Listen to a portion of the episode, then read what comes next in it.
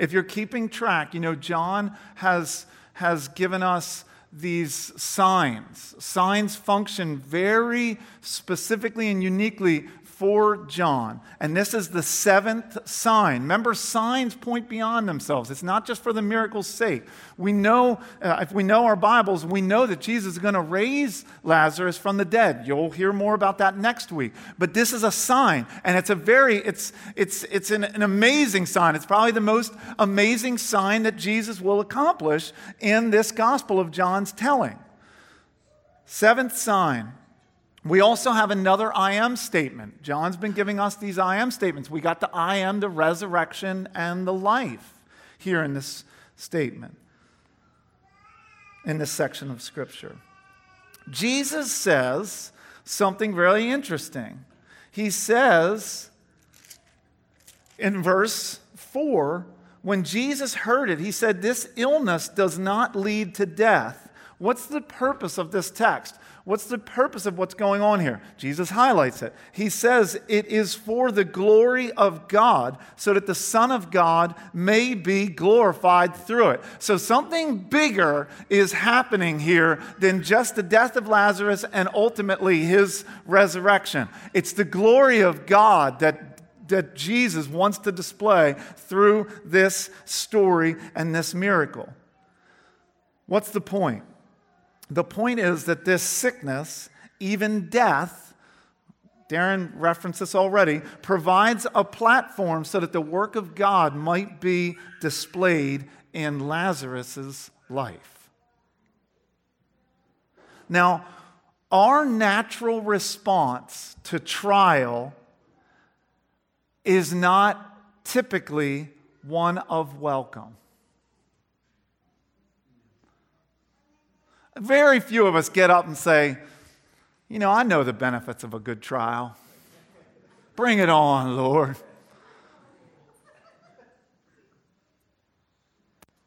Our response to trial and pain and problem is to rebel against it.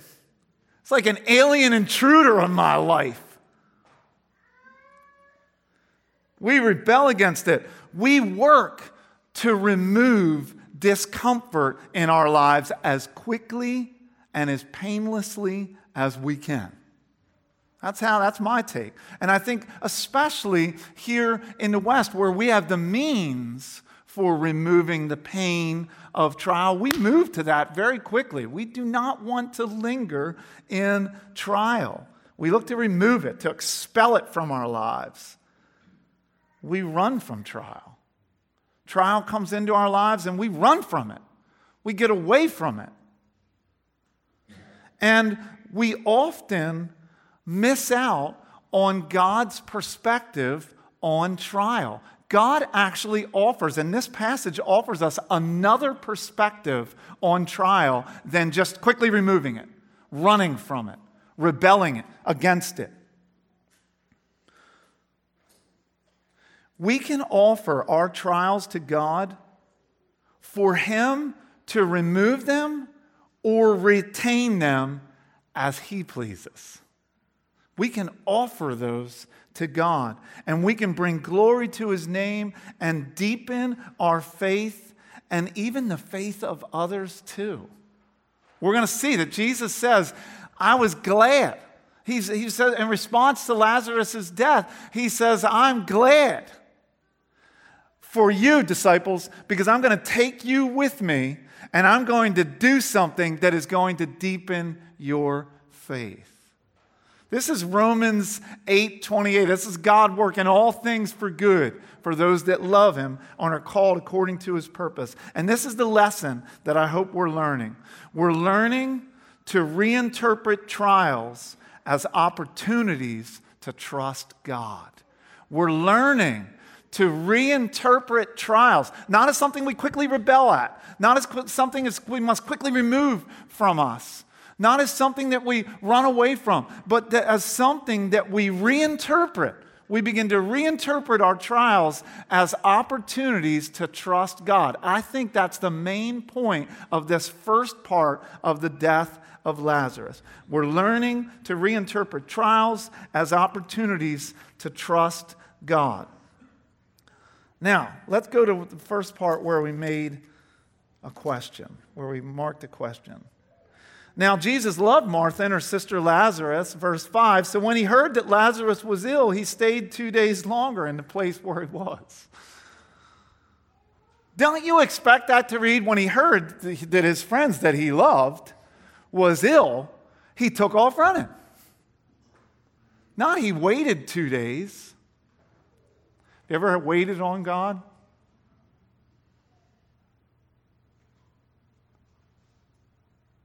You ever prayed? It doesn't happen.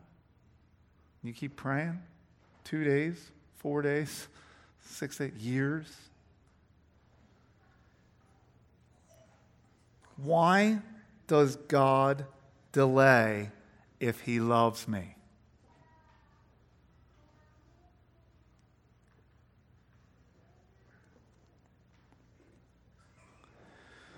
The pain and anguish that we experience in human, as humans makes this question inescapable. Why does God delay? Why doesn't He operate on my timetable?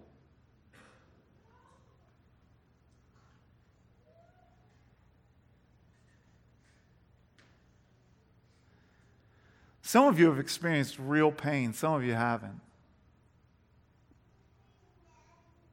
When you experience real pain,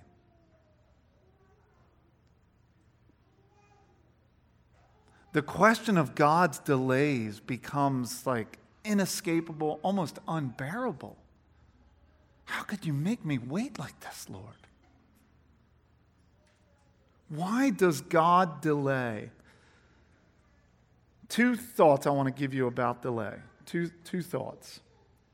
The first is that delay in our lives in this fallen world is inevitable because we're finite.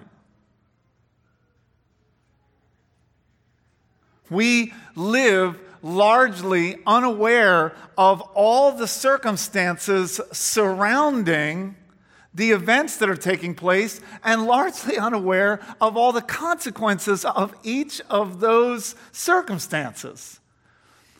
Have you ever tried to, like, you ever do this? Try to get into the mind of God. Like, start thinking about your own life and the moves that got you to where you are and the implications of those maneuvers on other people.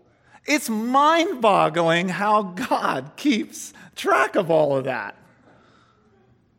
But it's like our minds can't even contemplate that. You could hardly contemplate if, if life worked and moved in just a linear straight line, you could hardly keep track of it. But God has got this whole web of circumstances that bring your life to where it is right now and the impact and influence that it's having on others.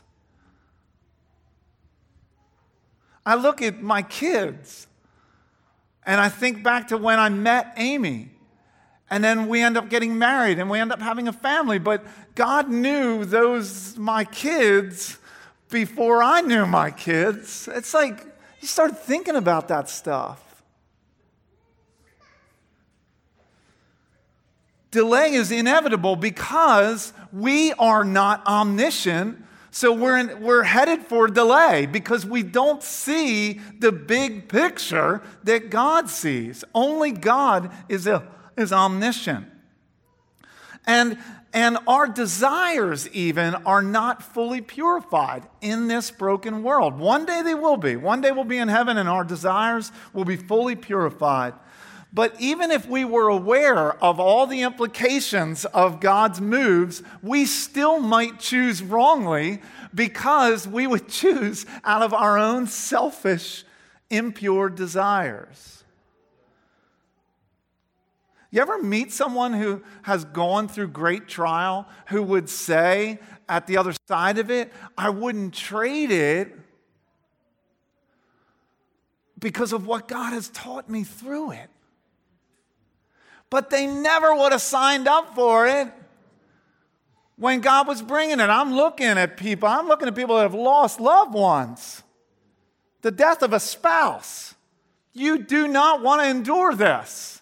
And yet, God has done that to some of you, and He's shown you what He's doing in accomplishing His perfect will for your life in ways that you couldn't understand.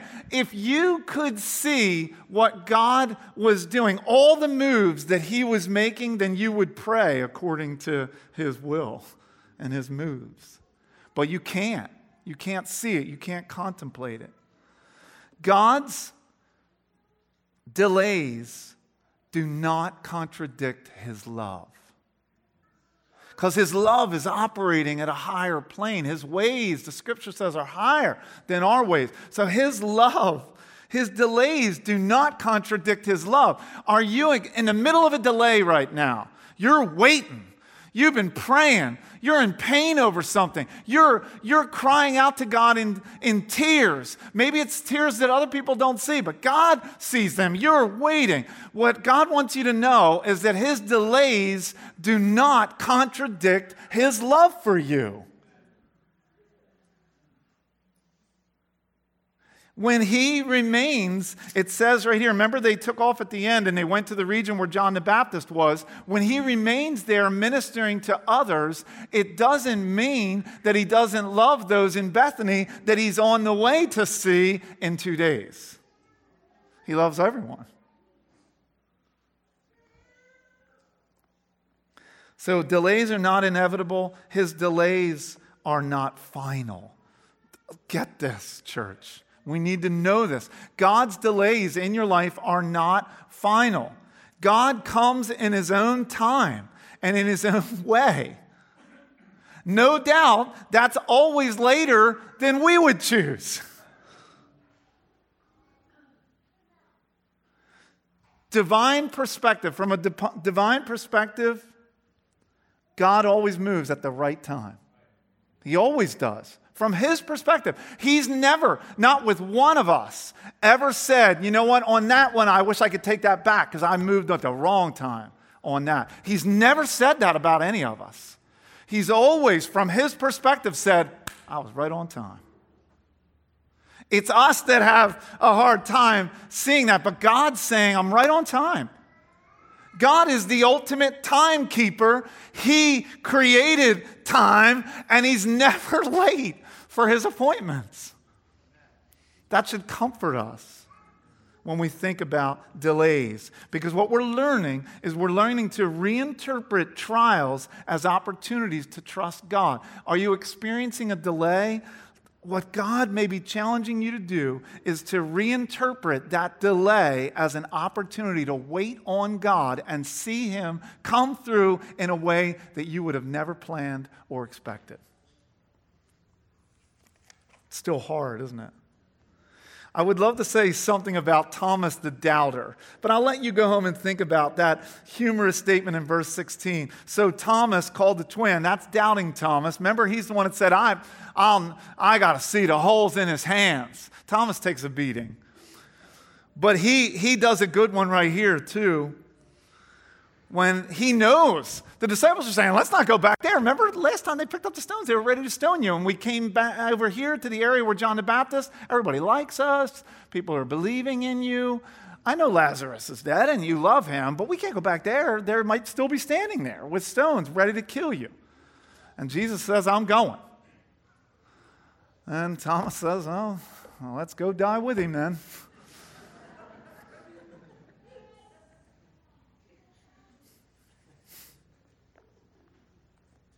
Thomas is learning some things about what it means to take up your cross, deny yourself, and follow Jesus. Now look at Martha. Don't you wish that you could understand Martha's tone? I think we get a, a, good read on it. But the first sentence, you know, how does that first sentence hit you? Martha said to Jesus, Lord, if you had been here, my brother would not have died. I could imagine that coming out a lot of different ways. Lord, we love you so much if you had been here, I know that my brother would not have died. I could also imagine, where the heck were you? I mean, I thought you said we were special to you. Now, I don't think that was her tone because she then says, If you had been here, my brother wouldn't have died. And then she says, But even now, I know whatever you ask from God, God will give you. So there's this confidence in God. Like, I, I, when all seems lost, I know you can do whatever you want to do. I trust you. There's a real confidence in God. The greater the challenge, the greater the miracle. The greater the strengthening of our faith, and the greater the glory of God. Are you facing a great challenge? Then expect a great miracle. Because at the end, God's going to work it all for good. I don't know what He's going to do. Your, your faith will be strengthened, and God will receive the glory. He tells Martha that I am the resurrection and the life. The life that Jesus gives is nothing less than the indestructible life of the resurrection. That's what he's promised to those who believe in his name. The very life of a deathless God himself. That's what he's giving. So even if the worst happens, even if the worst happens, you die. If you're in Christ, you death is only a transition. You, you pass through that and then you go on living with God forever. Resurrection life triumphs over death. Who's happy about that? if you're in Christ. If you're not in Christ, that is not a promise you can claim. If you're in Christ, the resurrection life triumphs over death. Death has lost its sting. Death, death has been defeated. Death has been destroyed. And you go on to life forever. So, in light of this truth, we should learn to reinterpret our trials as opportunities to trust in God. Now, let me show you God's heart. I want you to see God's heart. One of them you see very clearly, one of these you probably don't see very clearly, and it has blown me away this week. The first is God's heart to you in your trial. So I want you to see God's heart, and I want you to see one aspect of his heart. Actually, I want you to see two, but I'm going to explain one right here. It says in verse 33 that Jesus was deeply moved.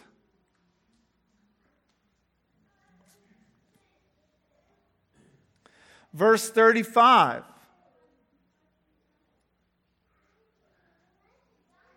Jesus wept.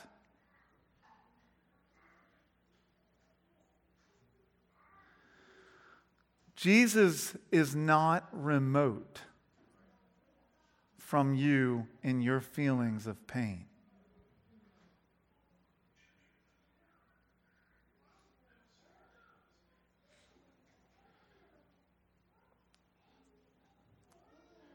When it says that Jesus wept, when he saw Mary weeping, and he saw the Jews, Lazarus' friends, weeping, it says he was deeply moved in his spirit and greatly troubled. And one aspect of that is that he was moved emotionally. And the idea that he wept is probably the shortest verse in all the Bible and probably the most eloquent as well because it captures Jesus' heart for the people that he loves. A better translation than Jesus wept, because Jesus wept looks to me like, you know, someone crying in the corner. A better translation would be at that moment, deeply moved. When he saw Mary's pain, when he saw the pain of those that loved Lazarus, it's, it's as if Jesus, at that moment, it's not as if, he was so moved that he burst into tears. They're not professional tears of the inwardly detached. He's one with us in our need. He's one with us in our pain. He's one with us in our trials. He's one with us in our hurts. Some of you need to hear that this morning. Jesus is with you, and He feels and He has felt. He's lived our experience from the inside. His tears at that moment expressed the emotion of his heart. He felt pain, just as you have felt pain. But there's something else going on here that is just blows my mind. And you wouldn't see it, I don't think, at first glance. This word, deeply moved, I'll say the Greek, I'll pronounce it wrong, but none of you would be able to correct me anyway. Embra, or maybe a few of you. I'm looking at one guy who maybe could correct me for this. And Jason's not here, so he can't correct me. Embramomoi, deeply moved. Embramomoi. It's not just a feeling of emotion. The word is translated in places other than the Bible. So the Greek would use it to, to it, would be, it would be something that captures the snorting of horses.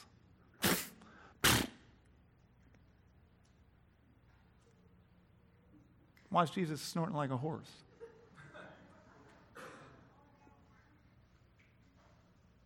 What's embra embramomoi? It's an outburst, not of painful emotion, of anger. Jesus is outraged in his spirit. Why?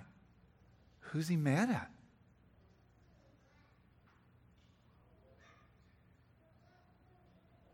This is a great moment. I wish I could see all, I wish you could see all of your faces. Some of you really want an answer to that question. Who's he mad at? Jesus approached the grave of Lazarus, which I should say, we know that he's dead now because it's been four days. The Jews actually waited four days to bury their dead, or they waited at least three days because the common belief of the day was that the spirit, and this makes sense when you lived in a day where they didn't have the kind of medicine that we did, people would go into fevers and then resuscitate and wake up. So, so they didn't bury them right away for fear that you'd bury someone alive. So they would wait three days, and they believed that the Spirit hovered uh, above the person in real close proximity, even watching the people grieve over them. This is what they believed. But on the fourth day, the body starts to stink. It's time to put him in the grave. It's over. Spirit's gone. Buried. So Jesus wants to wait the four days why? Because he doesn't want anyone to say, oh, the spirit was hovering above the body and they just resuscitated him. This guy's beyond resuscitation, he's been buried. So when Jesus goes to the grave, he goes to the grave of a dead man. And he approached that grave with one emotion, uncontrollable grief, which we've just talked about, but he also approached it with inexpressible rage. Why is Jesus raging and who is he raging at? The distress of his friends has enraged Jesus because it has brought home the consciousness of evil and death and the unnaturalness of death. And Calvin talks about death as man's violent tyranny. Jesus is enraged at something, at someone. He's enraged with death. In Mary's grief, he feels and sees the misery of the whole human race, and he burns with rage against death, which is the great oppressor of mankind. It is what we all fear death. It's what it's the final. It's the final separation. And it is what sin brought into the world. It wasn't supposed to be this way, but we rebelled and sinned and sin brought death into the world. So Jesus sees death as this unnatural enemy of his which he came to vanquish. Death is the object of his wrath. Death and the author of death Satan and, and, and sin and its contribution to our death is the object of Jesus' wrath in this moment, and he burns with rage. This is the enemy that Jesus came to destroy. So, with tears in his eyes, but rage in his heart, he approaches the tomb of Lazarus as our champion who prepares for conflict. And we don't see it yet because we'll read it next week. But can I give you a little teaser? Spoiler alert Jesus wins. An enemy has done this, and this enemy I have come to slay. Those that are in Christ die biologically, but biological death doesn't disturb the continuity of living existence of God's people in the slightest. If you're in Christ, you're going to be with Him forever. Forever. You don't have to fear death. If you're older and you're closer to death than some of us, you don't have to fear. You do not have to fear death. You're going to pass through death. If, you're in Christ, you're going to pass through it and you're going to go on to live with Him forever. Live with Him forever. I got to read you this quote I read. Can you guys bear with me while I find this quote? This quote Victor Hugo. Who knows Victor Hugo? Raise your hand. Oh, good. I got a literary bunch here. Victor Hugo, writer of Les Mis. Okay? Obviously a believer. Listen to this. When I go down to the grave, I can say, like so many others, that I have finished my day's work. But I cannot say that I have finished my life. Another day's work will begin the next morning. The tomb is not a blind alley, it is a thoroughfare. It closes with the twilight to open with the dawn. Don't you love that? You didn't understand it. Go home and read it. What he's basically saying is when my life ends here on earth, my life begins. I can't do much better than that to get you hype. Once a person believes in Christ, the life of Christ is poured into the soul of that person, and that life is eternal. If you have not trusted in Christ, I urge you to do so because you do not have life in His name until you believe in Him. But once you believe in Him, He pours His life into you, and you begin to live for Him, and you, death will not have a grip on you. You'll die and go on to be with Him forever and ever and ever and ever. So trust in Jesus, believe in His name. Martha ends this way. Let me ask the band to return. Martha says this. When he, Jesus says on the resurrection and the life, Martha says in verse 27, she, he said, Do you believe this, Martha? And she said to him, Yes, Lord, I believe that you are the Christ, the Son of God, who is coming into the world. There may not be a clearer confession of Christ, of trust in Christ, of belief in Christ than this woman who is standing at the grave of her brother, whom she loved, believing that God's going to do something amazing here, saying to Jesus, Yes, Lord, I believe that you are the Christ, the Son of God, who is coming into the world. Jesus is the resurrection and the life. Like Martha, do you believe? If you do, then what we're learning from this passage is that we're reinterpreting our trials and our challenges as opportunities to trust our great, loving, caring, sin and death defeating Savior. Amen. Let's stand and worship Him.